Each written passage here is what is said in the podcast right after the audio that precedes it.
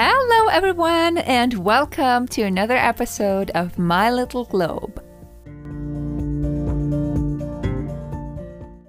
On Monday last week, there was a terrorist attack in the city center of Vienna. For us Austrians, this was a huge shock because nothing similar had happened in over 40 years. And I've always considered Vienna a very, very, very safe city. So, as Viennese people, we have been living in this bubble in this super safe and beautiful world where terrorist attacks only happened in other countries, but not in ours. And what happened was that a terrorist ran around the city center shooting randomly at innocent people who were just um, going out, having a drink, eating, because it was our last night before the second lockdown. So, of course, there was a lot going on in the city center. I myself was at home, luckily, um, and I actually saw it on Facebook first. and then, of course, in the news and everywhere, people messaged me, people called me if I was fine, if I was all right. Because, of course, um, you, you never know. Anyone could have been there. And actually, just on Friday, so three days before the event, my mom and me were there. Like in that exact same spot where everything happened three days afterwards as I said, for Austria and especially for Vienna, this was a huge shock. It really took us by surprise, and in this year that's already been quite difficult, um, it was the last thing we would have needed, obviously. So on Tuesday, the kids didn't have to go to school. And the government recommended everyone to stay home, of course, um, just in case they hadn't caught all the terrorists. Because um, in the evening of the event, nobody knew how many people were shooting around because there were so many different spots in the city where things happened. So, in the following days, of course, police tried to find out all the background information. The evening where everything happened, they had shot one terrorist actually, and it turned out that this person was the only person to carry out that attack. Um, so, of course, the news were full of facts about this terrorist and his background and his family and his history and um, all of these things. So, in the following days, of course, this was a huge thing in Austria. And I have to say, the whole Tuesday was a weird day because everyone was in a bit of um, just an awkward mood because we didn't know that. We felt in danger all of a sudden, a feeling that Viennese people really don't know. And this is why it was so big to us. It was really a huge thing, even though many other terrorist attacks in the world had cost so many more lives and had um, caused so much more damage than this specific one. However, what I'm really pointing at is that for Austria, this was such a huge disaster that we actually expected somehow um, everyone to know about it so that the international news would bring it um, to basically all the countries, okay? And that is an interesting phenomena because we sometimes don't realize how big the world is and what else is going on globally. And uh, of course, the things that happen next to us affect us the most. So we expect them to have the same effect on everybody globally, but of course, that's not the case.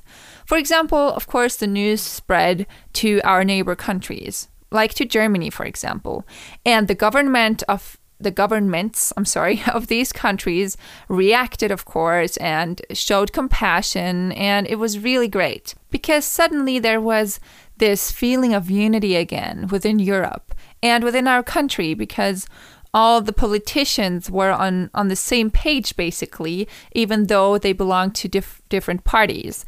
And um, the same happened with Europe because everyone showed so much compassion, and it was like, okay, we're all in this together, and um, this is not a fight against certain religions, it's a fight against terrorism. And we all have this same enemy. And that, that was really great to see. But at the same time, because of course our news brought that all the other governments cared about what happened here and that everyone knew about what happened here.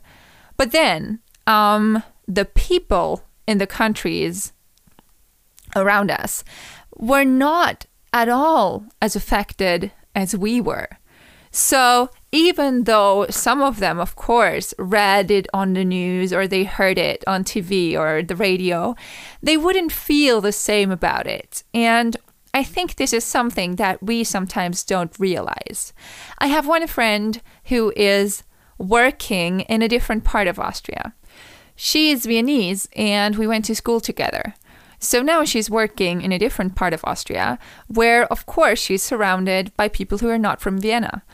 And her reaction to the event of Monday evening was just as strong as any reaction here in Vienna because it is our city, is the city that we always considered our safe and fantastically beautiful place. And now she's surrounded by all these other people who are also Austrian Austrians, but not Viennese. And what she noticed was that the reaction there was not half as strong. It was different. It was different. People didn't feel as affected as we did. Even though I wasn't even in the scene, like I wasn't there when it happened. I was just in the same city, but I didn't hear the shootings. I was really far away, actually. And even that way, it really affected me. It really got to me. Um, whereas in different parts of Austria, the reactions, of course, were less strong um, because it's just different. If it's not your home, it's not your hometown, it's not your place. Now, if already within a country there's such a difference in the reaction of people, of course, there will be a difference between the nations. And it was very interesting to observe that because I have two best friends in Germany now, one of them is Swiss, and she studied with me here in Vienna, so she lived here for a few years. So Vienna was her home for quite a time. And my other best friend never lived in Vienna. Now, the first one, she called me. She heard the news and she called me. She was like, Are you all right? I'm so shocked. I'm watching the news. I can't, you know, I can't turn the TV off. It's really horrible what's happening. And actually, she knew uh, almost more than I did about what was happening here. And my other best friend was also shocked, but not even half as much.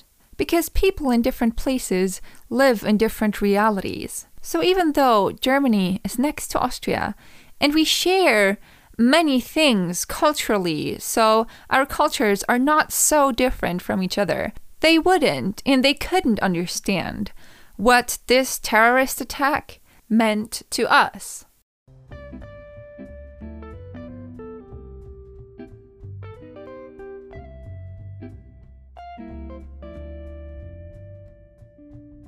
So on Monday evening and on Tuesday, I could see how those news spread internationally because friends of mine texted me to know if I was alright. I got messages from Switzerland, I got messages from Italy and from Spain and from Germany. But at first, I didn't get anything from outside of Europe. So I was like, ah, okay, these news didn't spread further.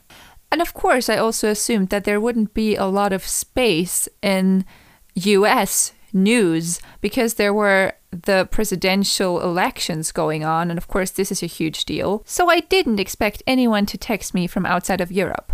In fact, only one person did the Canadian guy that I talked about in last week's episode.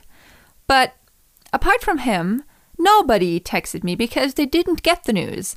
But, and now I'm getting back to my point, I had the feeling that most Austrians expected everyone globally to know about this. because for us it was a big deal, so it has to be a big deal for everyone.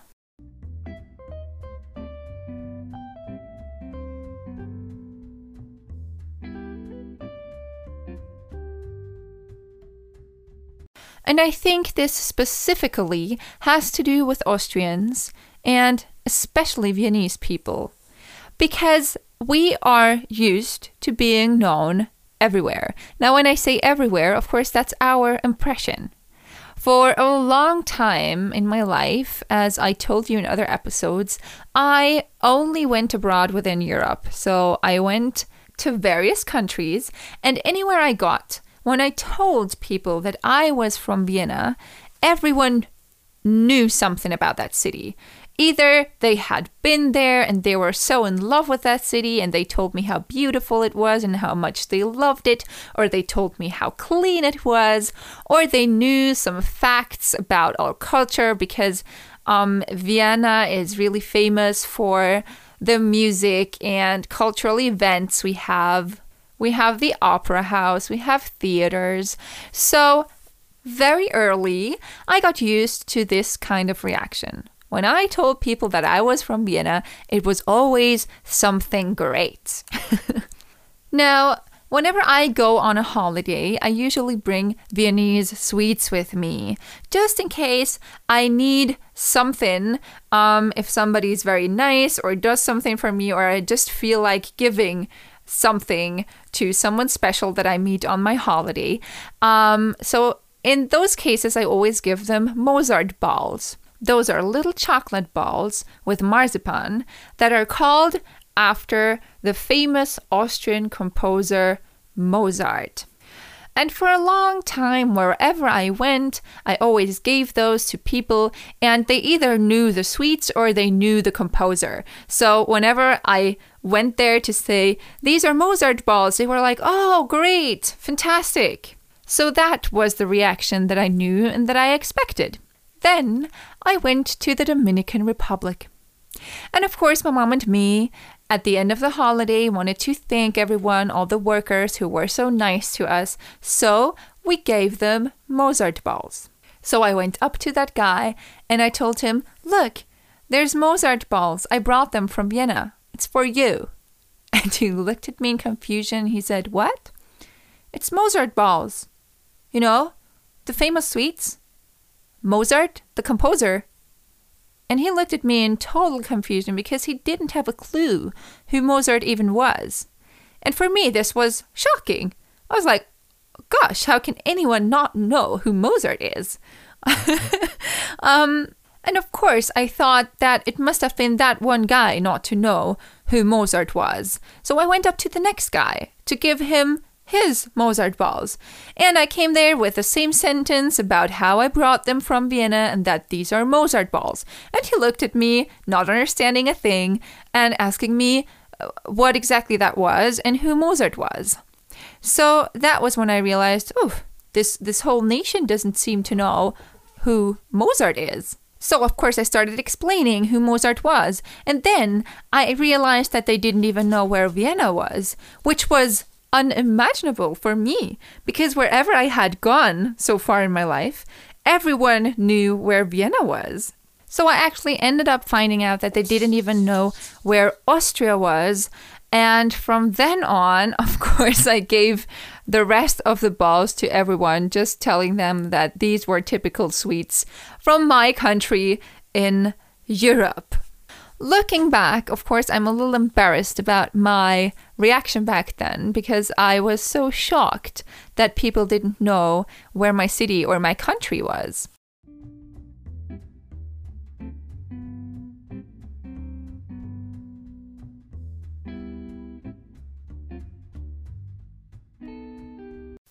I learned from it. And now, whenever I go further abroad and people ask me where I come from, my response will be I'm from Europe.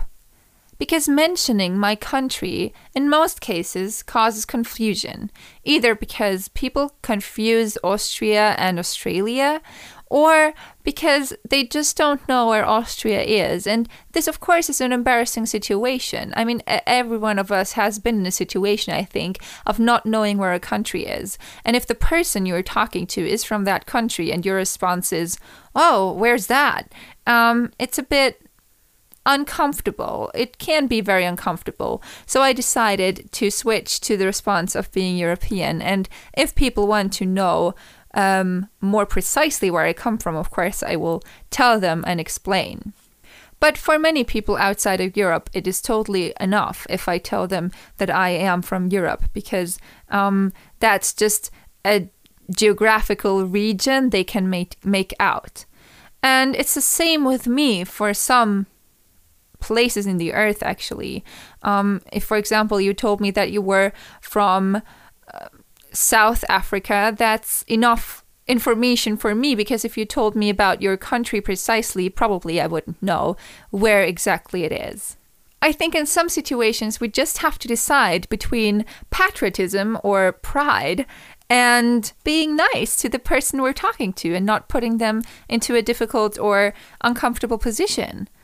Um, it happens regularly to me that I ask people what they are studying. And instead of telling me what they are really studying, they tell me the title of their studies. And sometimes I feel like an idiot then because I don't know what it is and what it is all about. So I have either the choice to admit that I don't know and risk that the other person might think I am stupid, or I will pretend that I know what it is and be like, oh, that sounds interesting. Do you like it? and I think it's the same with countries. For a long time, I thought Europeans were the only ones to react like this if you didn't know their country. Because we live in our little bubble where we're all important and where everyone knows where all the other countries are and what the capital cities are. But then in February, I went to Ecuador and I talked to a friend of mine who went to Austria many, many, many years back. And he told me that nobody in Austria knew where Ecuador was. So everyone he told that he was from Ecuador, people were like, oh, it's, is that in Africa? And he was shocked, of course. He was like, What's going on? Why do people not know where my country is? Because for us, it's just so obvious where our own country is. But we have to see that for people who live far, far away, like on the other side of the ocean or the globe, um, it is not that obvious and we shouldn't take it that personal and we yeah should just take a step back in our pride and our patriotism and just see that it is normal not to know all the countries on, in the world.